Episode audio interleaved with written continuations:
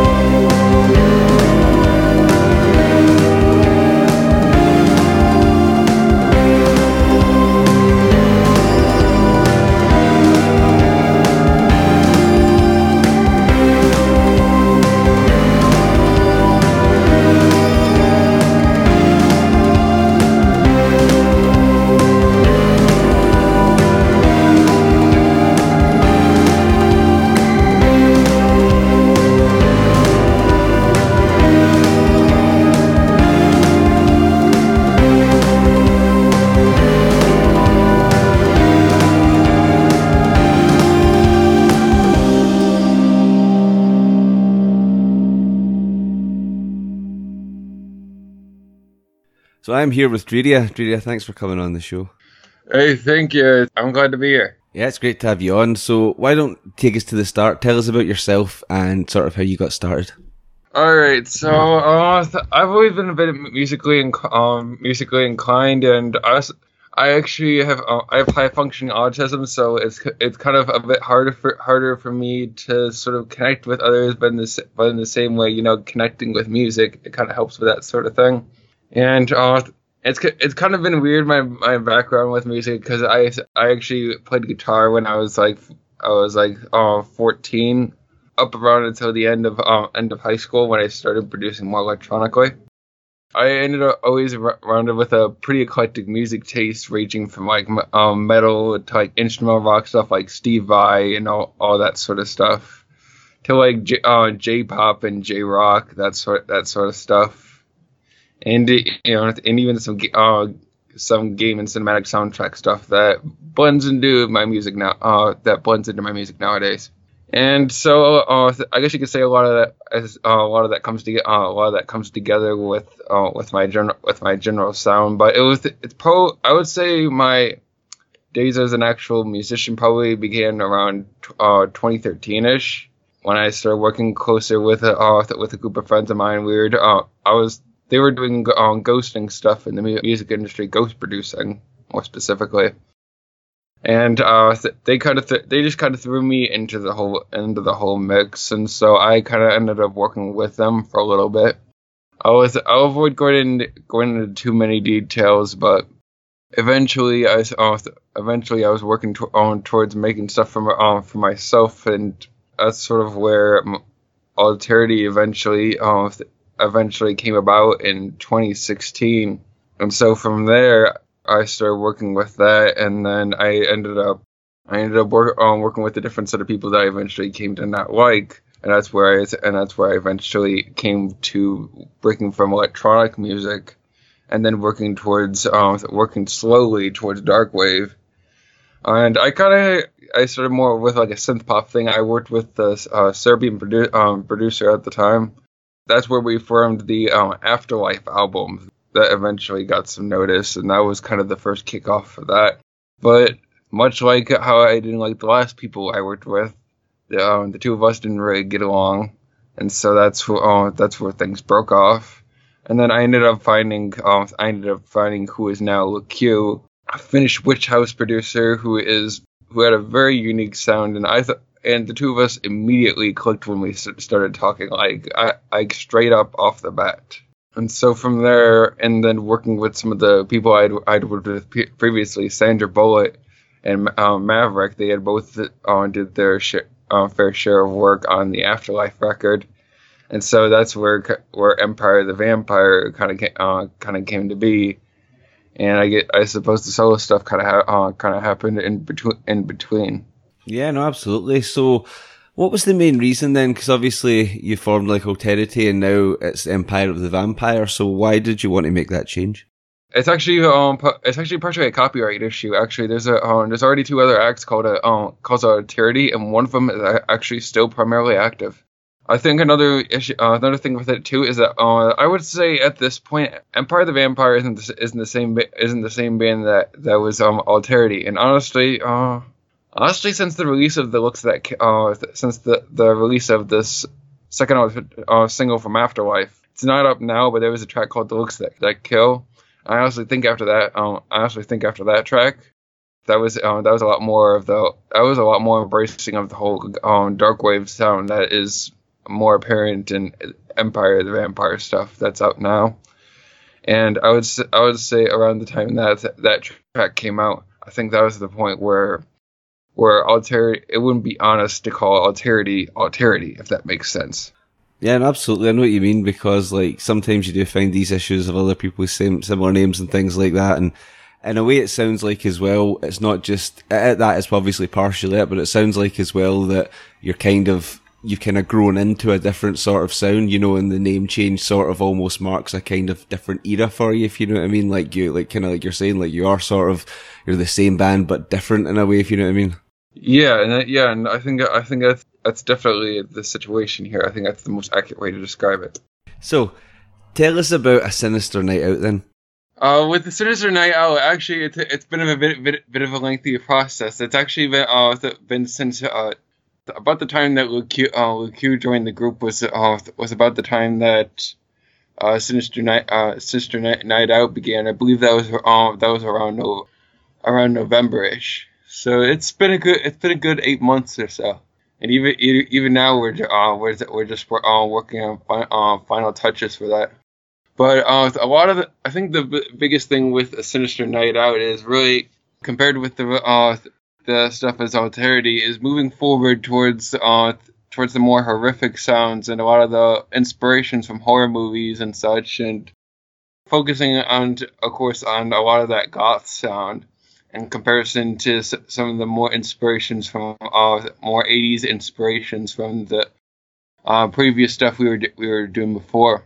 I think that's the uh, that's one of the most important things, and I think you can see that with the album cover as as well. There's uh, there's of course the whole soundtrack aesthetic with it. Because mm, it's not a real film, is it? No, it's uh no. We just got the uh, we just got uh, it was kind of a nod to a lot of the the classic horror soundtracks that inspired some of that.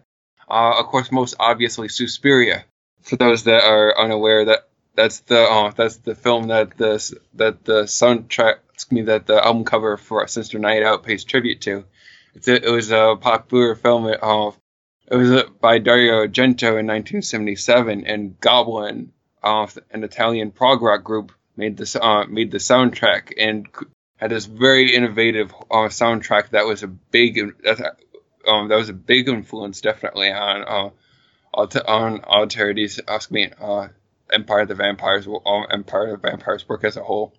Not um, not just a Sinister Night Out, but also the self-titled EP. Yeah, because there was a self-titled EP that came out just before that, didn't it? Because obviously a Sinister Night Out's not not out at this point. It's I think it's August. It's going to be, isn't it? August second. Yep, and actually that uh, actually that's going to be the 34th anniversary of of the cl- classic 1985 movie Fright Night. Oh, really? that was absolutely intentional. Oh, really? I love that. I love that movie. I haven't seen that in ages. They actually they made a remake fairly recently, didn't they? Uh, yeah, uh, yeah, and, and then there's there's an awful sequel for the remake. Oh, was there? I never saw that. I never saw that. I don't think I saw the remake at all. I saw, I've seen the original, but not the remake. actually time. isn't off. Is it not? Because that's the thing. Usually, when you get these remakes, they're usually. I mean, I'm saying that. I mean, it's like you know, there's the Evil Dead, and I really love the Evil Dead films, and all this see this Ash versus Evil Dead and all this other stuff. I haven't even watched it because I'm too worried about how it's going to be. You know what I mean? Because the first three films, I've, I think, I've heard the I've heard the, the, the, at least the remake for the first Evil uh, for Evil Dead was was less uh, was was less of a downgrade in quality, more just different. Uh, but uh, but in terms of the Fright Night remake, I think that I think that's the best way to describe it as well. Not worse, just different. It definitely takes a whole other different different um different approach compared to the um compared to the 80s film like I guess the best way to, to describe how different it is is that the uh, the soundtrack uh, doesn't t- doesn't take from the aesthetic at all. Do you know what I find sometimes with these things as well? I find sometimes the the eighties version is usually a bit more sort of comedic and silly, and usually a lot of the time when they remake things, they tend to put a more kind of you know serious and more kind of realistic yeah and that is that is definitely how, how it is with this one but i think it it ta- i think it takes the right balance of that. Like i think it i think it kind of knows what what it needs to do. You know what i'm saying? Mm. it's not abs- it's not absolutely perfect but i think i think for what it wa- for what it wanted to accomplish and for introducing this film to a newer audience i think it did its, its job pretty well. Hmm. But anyways, um, going back to uh, mentioning uh, Empire the Vampire and correlating uh, correlating that sort of taste in horror uh, horror movies with a lot of that. I think with uh, self-titled record, I think that uh, I think that's definitely one that most incorporates that. Uh, uh, the remain the remaining of the uh, a lot of the 80s aesthetic there, you kind of have some of that um, you have some of that dark synth element there with tracks like the Welcome to the Dark Side and um, Fright Night Part Three. All those tracks are actually um, from the uh, compilation series The Dark Wave. They come from uh, the Dark Wave Volume 1, 3, 4, and 5, respectively. Because the Dark Wave, for the, for the audience, the Dark Wave is your label, isn't it? Yep, that's uh, and actually it's a compil- uh, it's also a free compilation series, and the, uh, there are five volumes total, and there's a, there's going to be a new series that will be eventually that will be eventually started Uh, we could, we might even be, we might even be able to, br- uh, to briefly touch on that if we end up ta- uh, if we end up touching more details on the dark wave. But I will say that there there is a five five volume free compilation series that brings together a lot of these a lot of these dark a lot of these dark uh, sounds together from a lot of from a lot of different artists, and uh, each one of them has an Empire the Vampire track, and the, those are the ones that make the self, uh, self-titled EP. And Volume Two has a track from the, the uh, Sinister Night Out album, actually called Empire the Vampire, which is where the band name actually came from. Because I mean, yeah, looking at the Dark Wave, you've actually put out quite a bit of music already, haven't you? Uh, yeah, we've th- we've been starting to we've been starting to uh, th- make moves with that, and because uh, the, there's the there's of course the Drearia album Second Coming, and then there's uh th- there's Eyeshadow 2600 FM's uh single More Human Human. Actually, tomorrow she has a new single Omega that will actually be be coming out at midnight alongside a music video.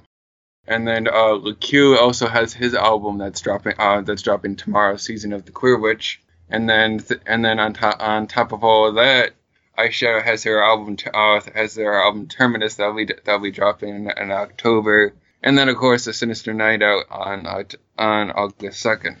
And it's interesting as well, isn't it? Because I mean, we've talked a lot on the show about you know labels and the kind of modern music industry. Do you have more of a kind of loose relationship with the the artists you put out records for? Yes, a very loose. I think it, it might even be more accurate to call the, the label a music uh, a music collective with uh, with a lot of these artists, and there's definitely a lot of freedom. Uh, there's a lot of them, and I I kind of work with them on a case by case basis. I think that's the most that's the most important thing for me is to uh, is to see what is to see what their individual needs are and what they specifically and, and what they specifically want out of me if they, if they just need a if they just need a little bit of a push if they want to do a full release with us or if they need help with it, uh, with this or that. And it's it's it's interesting, you know, working with each of them on a case by case basis. It's different from me to LeQ, to Eyeshadow, to Plike, to Irritix, uh, to, to BBOB. It, it, it really is it really is interesting to look at it on the angle from all of them.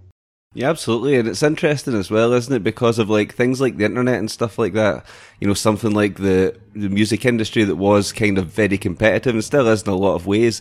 But now there's all these kind of opportunities for more kind of cooperation, kind of like what you're saying you're doing with the dark wave. You know, and it's a kind of different approach to doing the same thing. I, de- I definitely I definitely think that think that's true, and I th- and I think I think the individual artist is something that uh, that sometimes is a little bit uh, is a little bit under undercut in the music in the music industry, and uh, this is going to be a bit of a hot take, but I also I also think some uh, some of the people in the uh, some of the people in the music industry also kind of uh, also kind of push that them, themselves by by some, by mislabeling terms such as industry plant, which by mistake by mistaking what quote unquote industry plant for artistic development. And I think that lack of artistic development that is further pushed by um, by this mentality and by uh, the labels and the industry themselves. I think it's I think it's something that very much undercut, undercuts the creative process and also creates sort of an artificiality, uh, artificiality over overall, and perhaps uh, contributes to a certain lack of quality at times. Yeah, I know what you mean. And the whole the whole issue just now with like sort of the music industry and stuff like that, you know, because I mean, you see, there's now a lot, there's more labels than I've ever seen in my life now, you know, but in a way, I know there's, there's more people online, there's, you know, there's, there's more noise, so it's harder to get noticed and things like that as well. I suppose that's the kind of drawback of all this too, you know, it's, it's, it's great that it's easier to do, but now there's just so many people out there and that makes it a bit more difficult to even get noticed in the first place, you know? Yeah, and def- definitely, that's where I, I try to use something like the dark wave to uh, to kind of have an a- an aesthetic that can actually get a lot uh, a lot of these a lot of these people noticed, and that's I think that's the important thing for me is is working to have uh, to, not just uh, not just have a platform in uh, platform on my uh, my level, but also have a platform on their level that they can pre- present to their audience or or whatever group of people that is being introduced to them and I I feel and that's where that's where you have this uh, I guess you could call it the dark wave machine where you have uh, Ensemble doing banners and stuff and Donnie or Juan doing the videos you know Mm, that's the thing. And is it just like a? I think it's only digital releases for now. Yeah, uh, yeah. Though actually, uh, a Sinister Night Out will be the first physical release for the, uh, for the Dark Wave. What format are you putting it on? CD. Ah, brilliant. Yep, I actually uh, I actually posted the designs on the on the Dark Wave Twitter. That's really it's really interesting because like especially to see how all this stuff has come back in the last few years. You know, records it wasn't surprising they came back because nothing's ever really beat it in my opinion. But like everything like from cassettes and all that, and even people have put out stuff on mini disc and all this kind of thing. So it's just been interesting to see as well how you know like there's been because we're talking about how sort of things have changed a bit in music. It's interesting to see how all this physical stuff is coming back as well. I think that's a really good thing too. Yep, and actually, I'm uh, I'm working on also uh, the idea of doing promotional um, posters as um, as well, and doing those um, the more, and eventually I'm going to work on doing more um, uh, more visual ads alongside Ensemble, and uh, you know, kind of promote uh, promoting them almost almost like, like promoting a big motion picture movie, you know.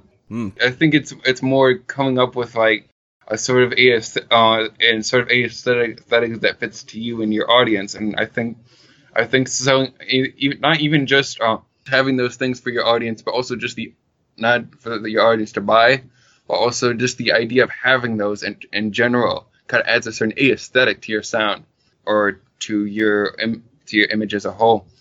And that's where I think it's important with the Sinister Night Out um, because there's a certain influence in 90s goth music as a whole, not just with not just with uh, the, a Sinister Night Out, but Empire the Vampire and and even some of the aesthetic of the dark of the dark wave as a whole. A lot of it derives from uh, from 90s goth music, and so bringing in CDs was was an important thing for me. I actually wanted to do. Uh, I actually was considering doing it with more releases, but uh, it's also uh, it's a money thing, and for right now, but eventually I'm looking to do uh, possibly do a CD release with Eyeshadow's album Terminus that will be coming out October 26th. So I'm hoping by that time I'll be able to I'll be able to say let's do it let's do it for this album because I think for I think that record as it's coming along is something special. Absolutely, that'll be very interesting. And as well, what we should do is we should talk a bit about your solo stuff because you released an album in June there called Second Coming. And the way I kind of yep. think of it when I hear it is, it sounds kind of like your solo stuff is maybe kind of it's more on the experimental side. It seems like it's kind of more your kind of I don't know how to put it. You're more kind of your explorations, if you want to put it that way. Yeah, it's it's de- it's definitely uh it's definitely a pre uh, definitely some of the uh, stuff for Drearia, especially in the trilogy era, was a precursor to a lot of uh, a lot of what Empire the Vampire is doing now. Uh, what actually uh, what happened is actually none of that was supposed to actually be re- released. Nothing on trilogy was actually supposed to intentionally be released at first.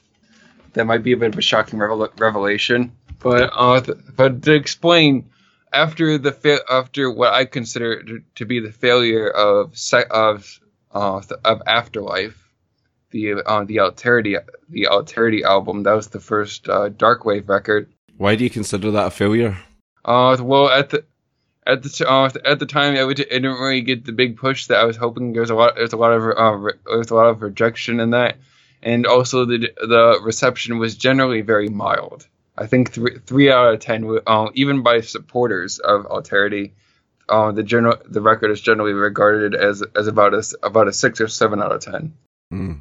That's the worst, isn't it? When you put out something and you've got the anticipation and it kind of falls flat a bit. I've had that with things before, and it's it's probably that's just one of the worst. Yeah, and that's and no, and what kind of uh, and so what I en- ended up happening was I ended up uh, I ended up sitting uh, sitting down and experimenting with a lot of different sounds, samples, and and different vibes and uh, and such, and that's where uh, eventually I put together some stuff and some ideas I ended up realize I ended up realizing these are fu- functional enough that I could put I could put out a record with of this, and I realized as a, and actually I was in a Discord chat, and they had said that I uh, they asked about solo stuff, so that's where I was like, you know what, screw it, I'm gonna put the, I'm gonna put some of this stuff out as a solo record, and so that's where the first seven tracks of trilogy became released as Blood Red, and that ended up getting an interesting uh, set of reception and so I ended up I ended up deciding, you know what, next month I was, you know what, I'll I'll take seven more seven more of these tracks. I'll put them out, Okay, so I did so I did that, and then Revival got uh,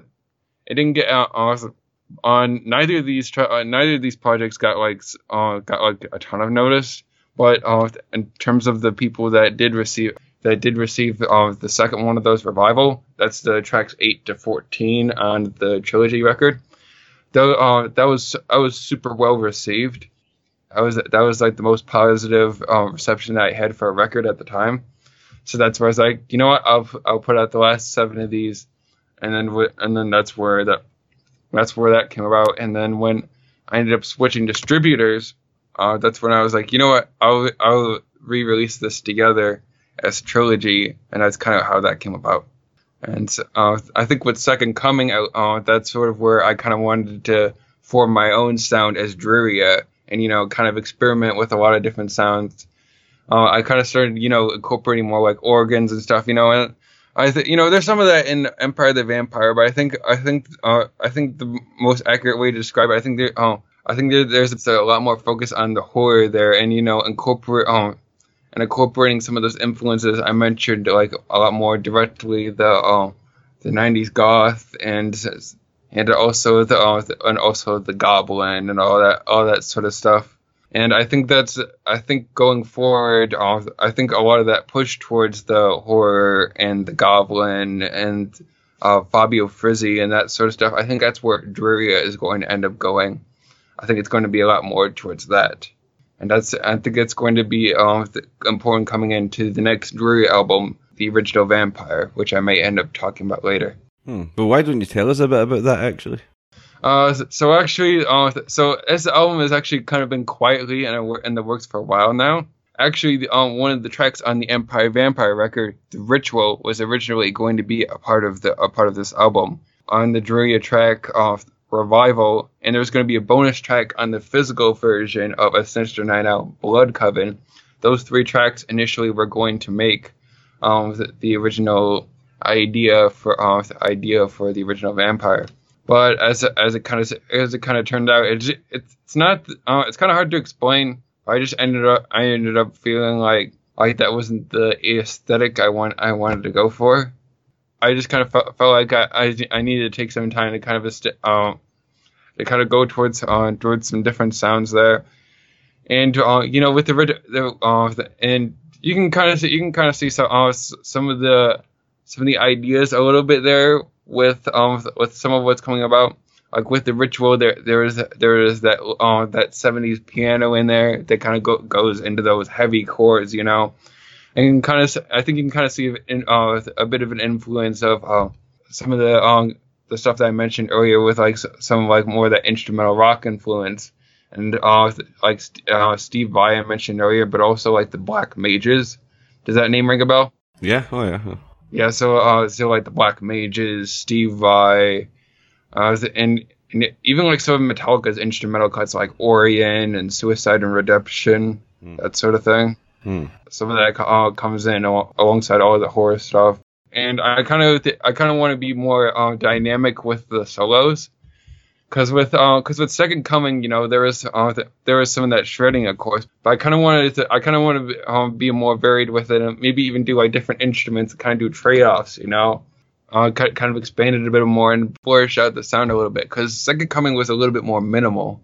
So I, I, I kind of want to I kind of want to back away from that. I kind of want to back away from that, or at least focus on having a much uh, having a more dynamic sound as a whole. I think that word dynamic might be the biggest word there.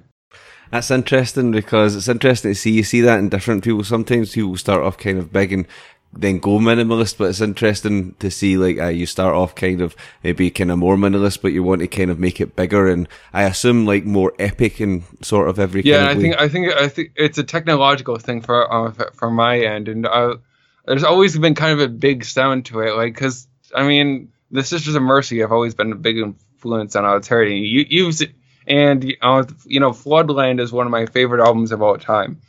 And so, you know, as as you can imagine, with that, I've always been kind of trying to aim for that big Jim Steinman epic big sound, you know. And that's uh, and it's just been I haven't had the technology to do that as much, you know. So that's where some sometimes I kind of work in some of the uh, that's where I initially was experimenting with the horror aesthetic to try and um, go for a bigger sound, but then that ended ended up with oh that ended up with something completely different. So I think trying to fo- I think now it's kind of trying to focus on going for to going for that bigger, you know, and and it's it's kind of in, it's kind of ironic because because it started with that, but then I I think now I've backed away from that those sort of uh, roots in the Sisters of Mercy more than ever. Absolutely, and it's you know it's been interesting to see there has been kind of a, a revival of that kind of stuff. You know, like because we obviously had you know the synthwave and all that, and it kind of got into all these parts. But it was interesting to see the darker sort of thing come back in the first place. You know, like because when I was younger, you know, I was like I was quite young in the nineties, but I you know, I had an older brother that loved all that kind of stuff, so I was kind of growing up listening to like the Sisters of Mercy and Type O Negative and all that kind of thing, you know, and it's interesting to see how it's just like, it's that 30 year cycle, I think, for some reason. Seems that every 30 years everything comes rolling back round, but like, it's, yeah, it's something I'm glad to see coming back. And in some ways, like, you know, it's, it's interesting because when I listen to, it's not even just with this type of thing, but with other types of music as well, something that's kind of a, a movement that's been inspired by something that came previously. I find that I tend to like not favor one over the other. I tend to like both the older stuff and the newer stuff inspired by it because at some point it does become something different. You know what I mean? Like with modern technology and modern musical sensibility, you know, it's obviously you can hear the influence, but it really does take on, if it's done properly, which it, you know, like it as if you like it, and it's, then it becomes its own it becomes its own genre at that point really you know what i mean? And it kind of moves forward from what it was before yeah and i think i think that's i think that's definitely most notable with empire the vampire and if you compare it to like um the 90s goth records with like uh, uh with like suspiria midnight configuration and those uh, and those type of bands uh we th- we end uh we uh we we uh, definitely analyzed a lot, a lot of those um, classic uh record a lot of those classic records and we ended up, we ended up taking what we what we liked from them, and we kind of felt like we could. Uh, there were some things that we could improve upon them uh, from a technological standpoint. Speaking of technological, I think it's important to note that it's okay to say that like some of these records haven't haven't always held up, and sometimes that's where interesting advances can help move a uh, move a genre forward, like say dark wave or uh, dark wave EBM or, or industrial. Mm there's a lot of that older stuff as well. There's because of the technological limitations at the time, so there is some stuff that just sounds bad. You know what I mean? By like today's standards, it's just it's not it's not up to something you could do yourself with an introduction version to Ableton. You know, like I find in some things, but obviously, like you said, it's just one of those things. And I don't know, in a way, it does give some of those old records character, like if you know what I mean. But it, can, it kind of sometimes ruins it a yeah, bit. Yeah. I, th- I th- I think the biggest comparison would be to compare the early Blutengel records to the uh, to the newer ones for sure. Because I I remember listening to the, uh, the Blutengel's 2005 album. I remember easily not being a big uh, big fan of Angel Dust. Actually, no, it came out in 2002. Actually, not 2005. And I remember listening to Angel Dust. Uh, and keep in mind, my first Blue Tenjo album was their 2013 record Monument. And so going back to 2002 and hearing Angel Dust and and hearing some people uh, and hearing a little bit of praise for it, I felt I felt really disappointed, to say the least. And that that's because a lot of the technological aspect, like Tendril has a tends to have a very big and epic sound, and uh, nowadays, even some hints of that come into the 2002 record, but a lot of it is stuck in a lot of the general EBM and and more electronic influenced dark wave uh, aesthetic that that didn't really work as well into the 2000s due to technolo- technological limitations. It's it's interesting as well, like because you know just to even see how how the technology's jumped in such a short period of time.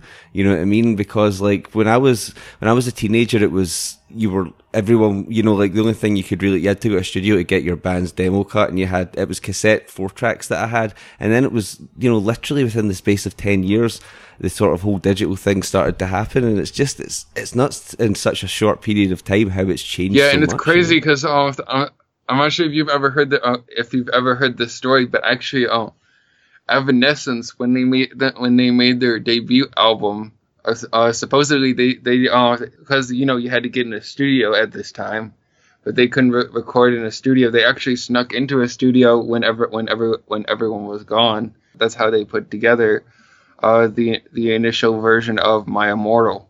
Well, that's that's similar to the thing, the Trent Reznor thing as well. I think when he did Pretty Hate Machine, I believe the story was he was a cleaner in a studio and they let him use the studio at night time um, when no one was using it, obviously. So then, like, that's how I, I, believe that's exactly how he recorded Pretty Hate Machine was doing that at night. It's the only way he could get access. Yeah, and I th- yeah, I think I think I think that sort of barrier, uh, like being broken down now. I think that's I think that's the most important thing to explain the advancement that we have now, and I think that's that's perhaps something that has very much um, very much fueled the advancement of a lot of the a lot of the records and the promotion of uh, of records that we have now. And and because I, I, look at this and uh, like you know some of that you know and then I look at like say 100 gecs uh, have you heard of them? No I don't think so they're they're an upcoming act that you have this bizarre sound that like combines like pop and like do you know who Sophie is I don't think so no she's one of those uh, weird electronic producers like Flume, but like a lot more experimental. Right. Okay, like, yeah. like,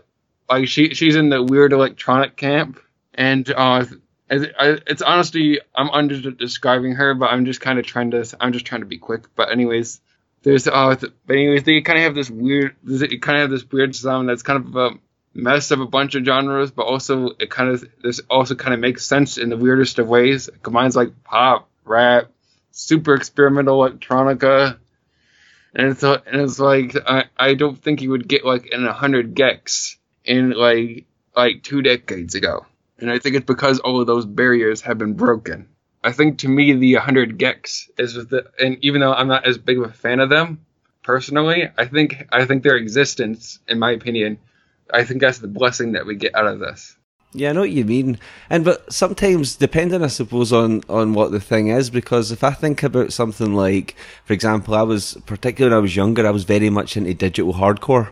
Um, I don't know how familiar how familiar you are with that, and very much into like Atari Teenage Riot and all that kind of thing. And you know, in a way, that was kind of like you know, it was it was genre mashing and it was quite because they were they were mashing together you know like rave and hip hop and all these different things and they were doing it at a time, you know, when the technology was different. But I think if you still listen to those, like, you know, those Atari Teenage Riot albums or even Nic Endo stuff like that, I think all that stuff actually does still hold up today. But I think it's it's, it's really specific on the genre, yeah, if you know what I mean. I've heard some some hardcore stuff. Like I've like, I've heard like some of like the UK hard hardcore and some of the um, some of the stuff like the Prodigy and all and all and all that, and like some of the early like the early hardcore stuff. I think the big di- I think the big difference again is is that I th- and I know this is gonna sound like a back like uh like a diss to the newer stuff, but I'm I'm saying this. It's not a diss to the newer stuff, and it's just kind of um, in fact it's an appreciation for the newer stuff. But the old stuff kind of made sense. yeah. I, I know what you mean. Like you, like you could, like you, you could see those. Like it kind of made sense because like you'd have like the MC that came out during uh, during the raves, you know, and uh, you kind of had the, and that's where that's and you know those sounds kind of came together, you know. It's kind of like when goth embraced industrial, you know, that just kind of made sense as a, as a step moving forward because that stuff was already uh, stuff was already being played together. But that's where, um, but then with like hundred gecs, you know you kind of have this low rent rap, uh, rapping and singing on t- uh, with all these pitched out effects and t- and uh, these super experimental sounds, you know. And that's where I th- I feel like with it, like acts again, uh, like like Gecs and even Sophie, uh, as I just mentioned. I think these types of I think these kind types of acts are d- definitely the biggest byproduct of all the doors being broken down and actually even in the mainstream sense, I think Twenty One Pilots may even might even be a, a accurate representation of that as well.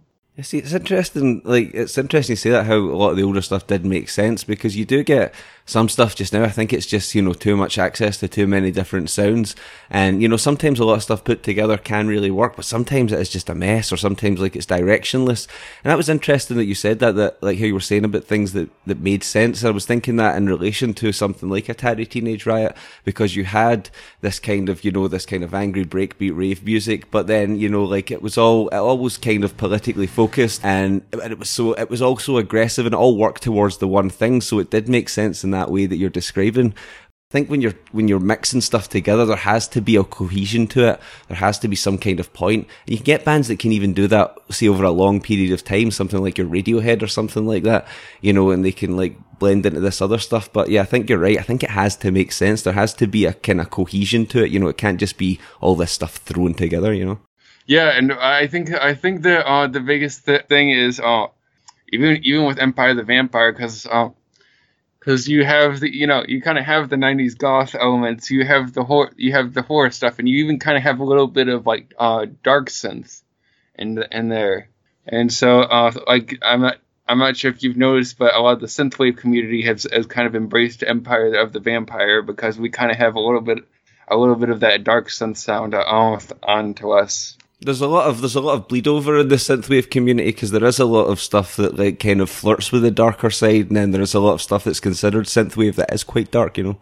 Yeah, and yeah, and it's it's kind of it's kind of weird because like because the initial Afterlife album was definitely a lot more synthwave driven, but even when we made the change, they still fully embraced it because they because a lot of them just still uh, appreciate some of the horror aesthetic, you know, and when and when we started moving towards that even more they liked us even more. I was like, and I was kind of shocked because I thought we were going to lose them, you know, because mm. you know we are moving towards moving towards towards more goth rock elements. But then once, but then once we once we put out the um the videos, we were like, oh man, like you know they they immediately were all about it, you know. Yeah, I mean, synthwave has become a much bigger thing than what it was now. You know, it started off like one way, but uh, like every other kind of musical genre, as it gets going, other stuff gets added in. There's innovations and all that, and now it's uh, by this point, it's been around long enough that it's it's really a much bigger thing than what it started out as. You know. Yeah, it almost feels it feels like a movement more than more than um more than more than just a genre, and that's that's the craziest thing, mm. you know. And having all these artists like Levinsky, uh, like like Megan McDuffee I'm, tr- I'm trying to think of I'm trying to think the of the other super of the other super unique ones. Uh, GosT, Dance with the Dead, Scandroid, you know, and a lot of these artists just have have different sounds with different takes, you know, and even and of course there's there's some of the horse and stuff, and then you know, and it's it's kind of crazy how it's all kind of coming together, you know, and it's and it's absolutely awesome. I'm glad to be a part of it. Yeah, absolutely. I mean, it's one of those things where it's got kind of a clear aesthetic, you know, like even a kind of dress sense, and it's it's always the same with all these kind of genres as well. I mean, even if you think of something that started out like super kind of out of left field like black metal or something like that. You know, within time as that went over, you started having like black gaze where it was mixed with shoegaze and atmospheric black metal and all this kind of thing. You know, it just seems that because I mean, it's no fun if you stay within the rules all the time. It has to, every genre has to expand and come out. But what I think you'll see, which you saw with something like the, the black metal genre is you had it starts off kind of super raw and a basic way, and then it expands out over the years, and people do all this different kind of stuff. And then after a while, people want to go back to the raw kind of original sounding stuff. And I predict we'll see that kind of dip up and down with the synthwave thing as well, if you know what I mean. Yeah, I I think sometimes uh, as well. It, uh, I think some sometimes it can also uh, it can also lead to like sometimes yeah what you were saying sometimes the um, too many rules can also kind of be a thing and i think i'll actually point that out with the goth scene sometimes that does have that issue one of the biggest things i've no- i've noticed is especially like a lot of the focus on more of the post-punk element and while that, of course, definitely is is important, I think I think some of them focus too much on on having that post punk route, and not uh, and not expanding themselves enough as artists, and and usually just generally blending like a little bit of synths here and there, you know, or just a little bit of um, 80s aesthetic, and then calling and then calling it dark wave, which is where we get say the latest "She Past Away" record that uh, honestly I was not having. But I, th- uh, th- but I think I think eventually though I think it's going to move itself forward, and I think that some of the in- uh, some of the innovation I've heard and some even leaning towards like some of the horror aesthetic, like some of the stuff that I've do- I've done. Like I've se- I saw another band actually, Grave Society, that I liked. Um, that had that horror aesthetic going for it. Um, and seeing that I'm not the only one doing that, that might even be something that's that's comes in moving forward. But I think that's the, sort of the important thing is that, uh, you know, trying to figure out like what what is the right way to move forward. Yeah, I know what you mean. Absolutely.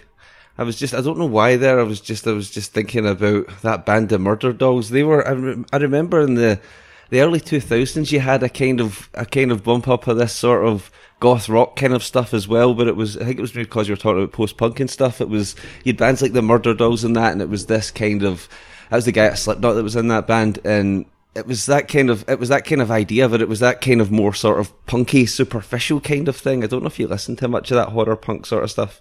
Yeah, I I have I've listened to some of it. I've listened to the Misfits. Oh, they were, they were the kind of that was the sort of original back in the day. I mean, you did have, and there was a great band called. Did you ever hear of AFI?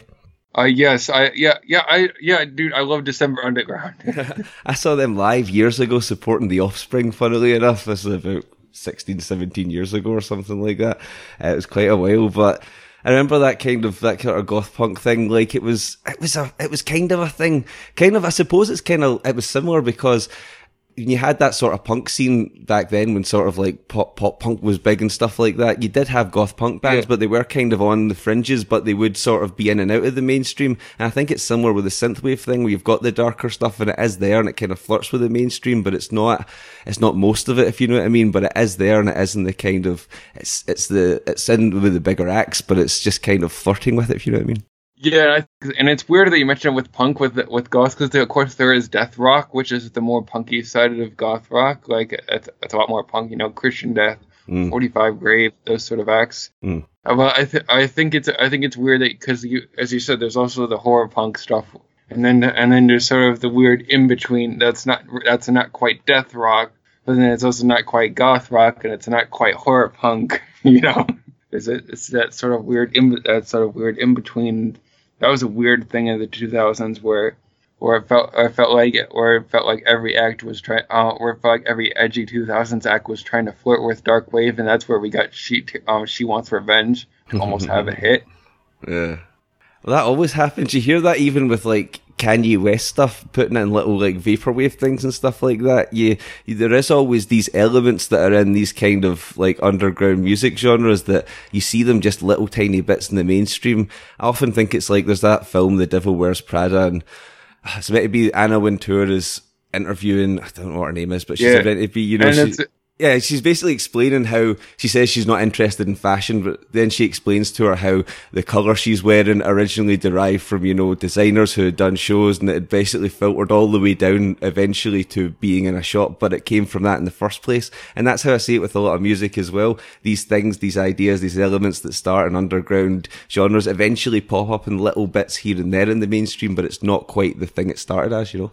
Yeah, and sometimes eventually the genuine article ends and ends up becoming big in some sort of way or another. Like as as I just as I just alluded to, she wants revenge. Um, ended up in the bubbling under under 100, and uh, here in America with their song "Tear You Apart." Mm. Actually, I think in the UK that they came they came pretty close as well. Mm. I think they may have been. I heard that. Definitely did hear them on the radio here. Uh, is it? Yeah. Uh, that actually uh, also was in American Horror Story. Ah, right. Ah, that would do it as well, wouldn't it? Yeah, actually, that's definitely a fa- fan, fan of them, and actually, and actually, that's that song in particular was actually one that we that we took a. Oh, it's kind of funny you mentioned that. We took a bit of notes from that for Sinister, um, the title track for Sinister Night Out. That's where um, we kind of were experimenting with different drum machines. We, we heard that opening, you know, that opening drum line, the ch ch and you kind of had that Yeah. 808 going. That's Yeah. where we kind of we kind of messed with that. But yeah, it, it kind of comes in full circle, you know, and and that, oh, and that mostly just came from like bands like Dewey and K, and all and um, AFI and other acts, you know, flirt just flirting with like sort of gothy elements, and then eventually, and then eventually, you know, here's this act that kind of, that that's kind of sort of gothy, but then incorporates the those mo- those modern sounds, and then they end they end up becoming popular on rock radio because they sound like them. Uh, it's funny to see this stuff, isn't it? And sometimes you often think as well, some bands, if they were around at different times, the impact would be completely different. You know what I mean? Like you sometimes get these bands that are just a little too early or just a little bit too late. It's often too early, you know, and then someone else is kind of, it's easy to think of with the grunge movement or something like that. I mean, everyone thought before Nirvana were a thing, everyone thought Mother Love Bone were going to be the big thing. I mean, who's ever heard of Mother Love Bone now? The lead singer died and shit. And then like, they just were nobody, you know what I mean? But they were, they were just kind of too early. The heroin didn't help either. But like you did see that kind of thing. You see it with every genre as well, I suppose.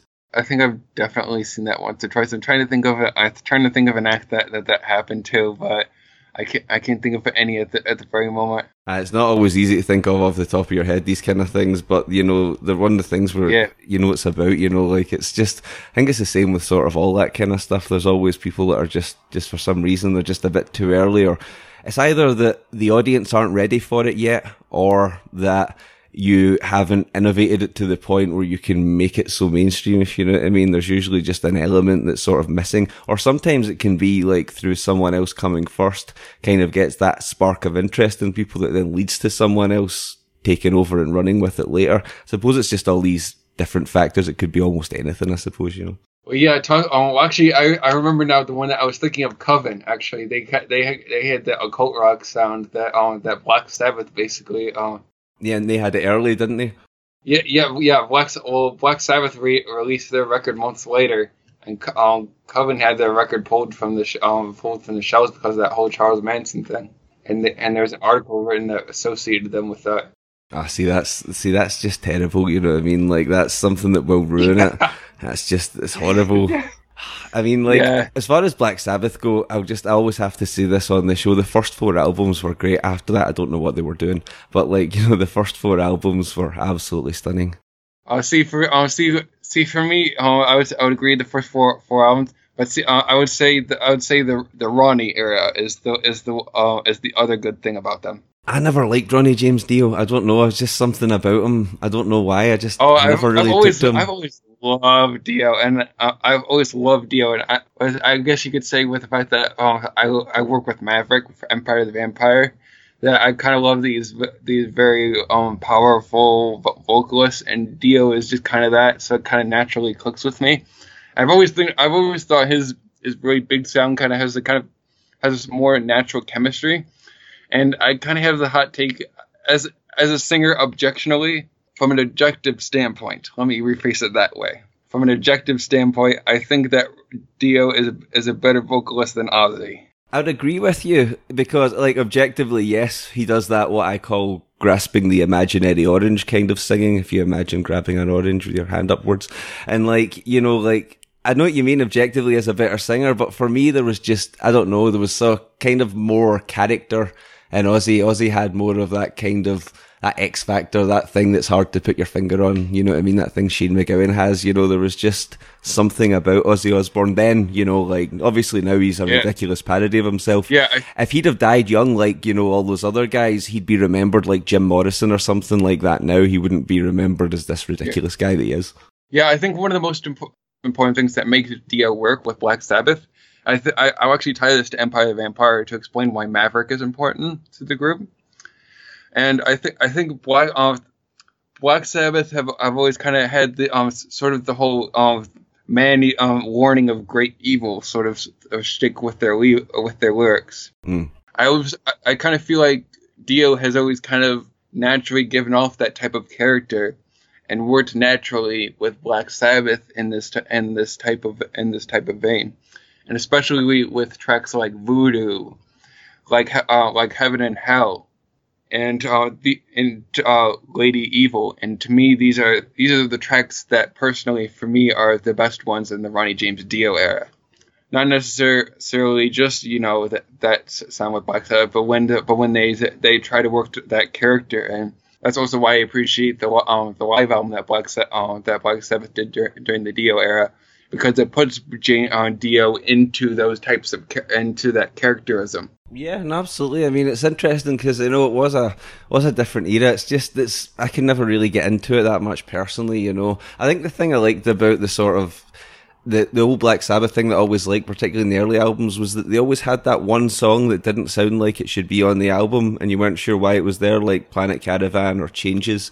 You know, there was just one song that was completely out of step with the rest of it. But I can't I can't think of them doing that into the Dio era. I mean, I might be wrong, but Actually, I've not listened to that for a while. There is uh, there is the synth instrumental on the uh, on the Mob Rules. Oh yeah. The, uh, yeah, I I have uh, that that it led into the title track I I still I still absolutely love that. Like, um, and they actually incorporated it into the show. Like they would they would start the show with that during the Mob Rules tour, and then they would immediately that they, that's immediately how they would jump into the into the set, and, and I, it sounds great. Mm. And, and, actually, some um, sometimes or sometimes they would um, they would jump into Neon Nights, and that would that would also sound much better than on the original. Mm, yeah, I know what you mean. It's just I don't know. I mean, I might actually I might revisit some of that. It's been a long time since I've listened to this stuff with Dio on it. To be honest, it's it's been years actually. Yeah. Um, it's funny you mention yeah. that. It's, it's a long time. Yeah, for me, I've I've always associated Dio the most with Rainbow actually. Yeah, so would I as well. Like that's where, uh, yeah, that's what I would put him with too. I mean, I mean, it's an interesting choice, and you can see how how it kind of works. And yeah, him and Ozzy are just a it's a different it's a different thing that each of them brings really. Yeah. I mean Dio does bring more technical skill, but Ozzy brings that that showmanship, that yeah. character that you know, that's it's just different. I know that Dio is not he's not exactly like a wooden plank. I know that he does have a whole character thing and yeah. all that as well, but I don't know, there's just yeah, something likable about Ozzy. Yeah, it's it's something I noticed recently because I was uh, looking into Bloody Hammers. I'm not sure if you've heard of them. Mm, no, I don't think so. uh, have you heard of Anders Manga? No, I don't think so. Okay, so Anders Manga is uh, is a dark wave artist. That's that's how I, that's how I know him. He was actually uh, he had a, he had his fair share. Uh, he had a little bit of relevancy in the 2000s. He kind of had, had had his own little uh, his own little following, and he formed a band with his wife Devallia called the Bloody Hammers. And they kind of have the um, they kind of have that sort of classic Black Sabbath sound, or at least that's kind of how they started. And they leaded more towards some of the breaking some of that goth elements that was in his solo stuff and bringing that into into their work now. And uh, Anders has always kind of played that uh, that sort of same character that Ozzy, uh, that Black Sabbath kind of always kind of had. But you know, I feel like Anders kind of ha- uh, kind of has his, his own angle with it, and it's and I think it's kind of interesting to kind of you know hear you know these three singers you know do their, their own different interpretation of this same sort of character. And I think that I think a lot of that inspired um, the concept that led into a Sinister Night Out, and will probably bleed it a lot more into the next Empire the Vampire album, and this whole idea of the character of the sort of badass woman that te- um, that tears apart men.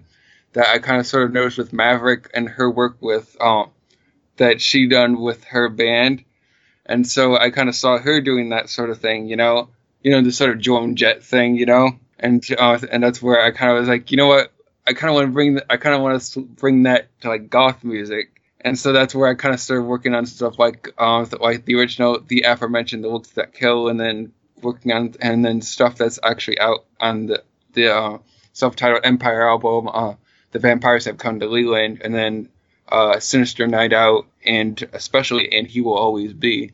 I think that was the first song where we really took a serious turn towards that and it's definitely going to get a lot darker moving for, uh, forward with it. Uh, with that, you know, I think in the future, uh, me and Luke want to go want to go a lot more, go a lot more shocking with the lyrical content. Interesting. So, well, as we start to come up to the end, what else is coming up for you that we haven't talked about? As I, as I mentioned too, with the Dark Wave, um, Eyeshadow has uh, single tomorrow, Omega.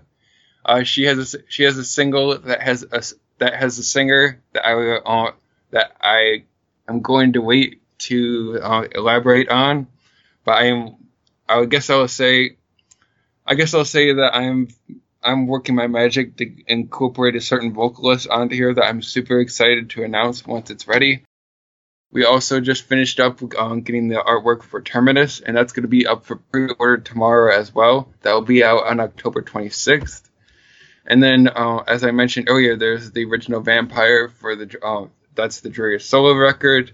And then there's uh, for Empire the Vampire, alongside August 2nd being for the Sinister Night Out, Out album, I will say uh, sometime in 2020, probably around the same time, or maybe more towards October. It depends on how long we take to experiment with different sounds and get different results because it's definitely going to be the record that we really sit down with and make work.